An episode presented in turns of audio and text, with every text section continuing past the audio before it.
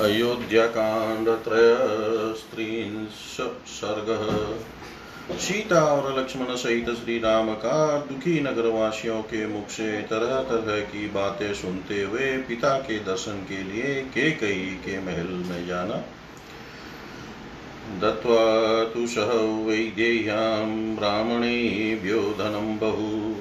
जग्मतु पितरं द्रष्टुं सीतया सह राघवो विदेह कुमारी सीता के साथ श्री राम और लक्ष्मण ब्राह्मणों को बहुत सा धन दान करके वन जाने के लिए उद्यत हो पिता का दर्शन करने के लिए गए। ततो गृहीते प्रेष्याभ्यां शोभेतां तदायुधे मालादामभिराशक्ते सीतया समलङ्कृते उनके साथ दो सेवक श्री राम और लक्ष्मण के, वे धनुष आदि आयुध लेकर चले।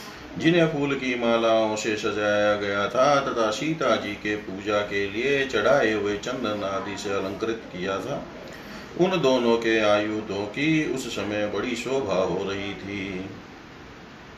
ततः प्रसादहम्र्याणि विमानशिखराणि च अभिरूह्यं जन श्रीमानुदासिनो व्यलोकयत् उस अवसर पर धनी लोग प्रासादों तिमंजिले महलों हम्र गृहों राजभवनों, तथा विमानों, सात मंजिले महलों की ऊपरी छतों पर चढ़कर उदासीन भाव से उन तीनों को की ओर देखने लगे। न हि रथ्यः सुशक्यन्ते गन्तु बहुजनाकुलारुह्यं तस्मात् प्रासादाददिना पश्यन्ति राघवम्। उस समय सड़कें मनुष्यों की भीड़ से भरी थी। इसलिए उन पर सुगमता पूर्वक चलना कठिन हो गया था। अतः अधिकांश मनुष्य प्रासादों ती मंजिले मकानों पर चढ़कर वहीं से दुखी होकर श्री रामचंद्र जी की ओर देख रहे थे। पदातिं सानुजं दृष्ट्वा शशितं च जनास्तदा ऊचु बहुजना वाच शोकोपहत चेतस। श्री राम को अपने छोटे भाई लक्ष्मण और पत्नी सीता के साथ पैदल जाते देख बहुत से मनुष्यों का हृदय शोक से व्याकुल हो उठा। वे खेद पूर्वक कहने लगे यं यान्तमनुयाति स्म चतुरङ्गबलं तमेकं सीतया सार्धमनुयाति स्म लक्ष्मण। आय यात्रा के समय जिनके पीछे विशाल चतुरंगिनी सेना चलती थी, वे ही श्री राम आज अकेले जा रहे हैं और उनके पीछे सीता के साथ लक्ष्मण चल रहे हैं। ऐश्वर्य ऐश्वर्यस्य रसज्ञः शनकामानां चाकरो महान् नेचत्यैवानृतं कर्तुं वचनं धर्मगौरवात्। जो ऐश्वर्य के सुख का अनुभव करने वाले तथा भोग्य वस्तुओं के महान भंडार थे, जहाँ सबकी कामनाएँ पूर्ण होती थी, वे ही श्री राम आज धर्म का गौरव रखने के लिए पिता की बात झूठी करना नहीं चाहते हैं। या न शक्य पुरा द्रष्टुम भूतेराकाशगैरपि तामद्य सीतां राजमार्ग गता जना ओ पहले जिसे आकाश में विचरने वाले प्राणी भी नहीं देख पाते थे, उसी सीता को इस समय सड़कों पर खड़े हुए लोग देख रहे हैं। अङ्गरागोचितां सीतां रक्तचन्दनसेविनीं वर्षमुष्णं च शीतं च स नेष्यत्याशु विवर्णताम्। सीता अंगराग सेवन के योग्य है लाल चंदन का सेवन करने वाली है। अब वर्षा गर्मी और सर्दी शीघ्र ही इनके अंगों की कांति फीकी कर देगी। अद्य नूनम दशरथ सत्वमाविश्य भाषते, नहीं राजा प्रियम पुत्रम विवासयति तु महरति। निश्चय ही राजा आज दशरथ किसी पिशाच के आवेश में पड़कर अनुचित बात कह रहे हैं, क्योंकि अपनी स्वाभाविक स्थिति में रहने वाला कोई भी राजा अपने प्यारे पुत्र को घर से निकाल नहीं सकता। निर्गुणस्यापि पुत्रस्य कथं स्याद् विनिवासनं किं पुनर्यस्य लोकोऽयं जीतो वृतेन केवलम्। पुत्र यदि गुणहीन हो तो भी उसे घर से निकाल देने का साहस कैसे हो सकता है? फिर जिसके केवल चरित्र से ही यह सारा संसार वशीभूत हो जाता है, उसको वनवास देने की बात ही कैसे की जा सकती है? आनुशंस्य मनुक्रोश श्रुतं शीलं दम, शम राघवं शोभयन्त्येते षड्गुणा पुरुषसर्वम् क्रूरता, भावदया विद्याशील दम इंद्र संयम और सम मनोनिग्रह, ये छह गुण नर श्रेष्ठ श्री राम को सदा ही सुशोभित हो करते हैं। तस्मात् तस्योपघातेन प्रजा परमपीडिता औदकानीव सत्वानि ग्रीष्मे सलिलसञ्चयात् अतः इनके ऊपर आघात करने, इनके राज्याभिषेक में विघ्न डालने से प्रजा को उसी तरह महान क्लेश पहुँचा है, जैसे गर्मी में जलाशय का पानी सूख जाने से उसके भीतर रहने वाले जीव तड़पते, तड़पने लगते हैं। पीड़या पीडितं सर्वं जगदस्य जगत्पते मूलस्येवोपघातेन वृक्षपुष्पफलोपग। इन जगदीश्वर श्री राम की वैता से संपूर्ण जगत व्यथित हो उठा है। जैसे जड़ काट देने से पुष्प और फल सहित सारा वृक्ष सूख जाता है। मूलम ही एष मनुष्याणां धर्मसारो महाद्युति, पुष्पं, फलं च, पत्रं च शाकाश्चेतरे जना। ये महान तेजस्वी श्री राम संपूर्ण मनुष्यों के मूल है। धर्म ही इनका बल है। जगत के दूसरे प्राणी पत्र, पुष्प, फल और शाखाएँ हैं। ते लक्ष्मण इव क्षिप्रं सपत्न्य स बान्धवा गच्छन्त मनुगच्छामो येन गच्छति राघव। अतः हम लोग भी लक्ष्मण की भांति, पत्नी और बंधु बांधवों के साथ शीघ्र ही इन जाने वाले श्री राम के ही पीछे पीछे चल दें। जिस मार्ग से श्री रघुनाथ जी जा रहे हैं, उसी का हम भी अनुसरण करें।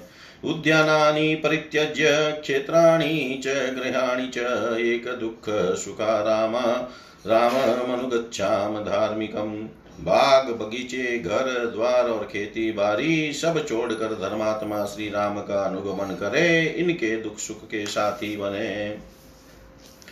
समुद्र समुद्रधृतनिधानानि परिध्वस्ताजिराणि च उपातधन्नधान्यानि हृतसारणी सर्वश रजसाभ्यवकीर्णानि परित्यक्तानि देवतै मुषकै परिधावद्भिरुद्दिलैरावृतानि च अपेतोदकधूमानि हीनसमार्जनानि च प्रणस्तबलिकमेज्यामन्त्रहोमजपानि च दुष्कालेनेव भग्नानि भिन्नभाजन्वन्ति च स्म त्यक्तानि केकयी प्रतिपद्यताम्। हम अपने घरों की गड़ी हुई निधि निकालें, आँगन की फर्श खोद डालें, सारा धन धान्य साथ ले लें, सारी आवश्यक वस्तुएँ हटा लें, इनमें चारों ओर धूल भर गया जाए देवता इन घरों को छोड़कर भाग जाए। चूहे बिल से बाहर निकलकर इनमें चारों ओर दौड़ लगाने लगे और उनसे ये घर भर जाए। इनमें न कभी आग जले, न पानी रहे और न झाड़ू ही लगे। यहाँ बलि विश्वदेव यज्ञ मंत्र पाठ होम और जप बंद हो जाए। मानो बड़ा भारी अकाल पड़ गया हो, इस प्रकार ये सारे घर ढह जाएँ। इनमें टूटे बर्तन बिखरे पड़े हों और हम सदा के लिए इन्हें छोड़ दें, ऐसी दशा में इन घरों पर के कई आकर अधिकार कर ले। वनम नगर में वास्तु ये न गच्छति राघव अस्माभिश्च परित्यक्तम पूरम संपद्यताम वनम।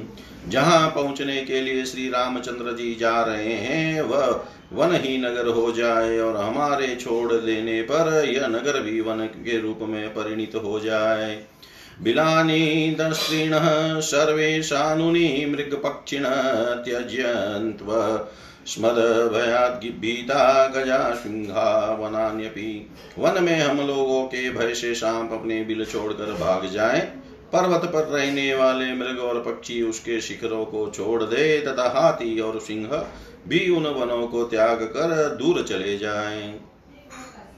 अस्म त्यक्तं प्रपद्यन्तु, सेव्यमानं त्यजन्तु च तृणमांसफलादानां देशं व्यालमृगाद्विजम् प्रपद्यतां हि केकयी सपुत्रा स बान्धवै राघवेन वयं सर्वे वने वत्स्याम निवृत्ता वे सर्प आदि उन स्थानों में चले जाएँ, जिन्हें हम लोगों ने छोड़ रखा है, और उन स्थानों को त्याग दे, जिनका हम सेवन करते हैं।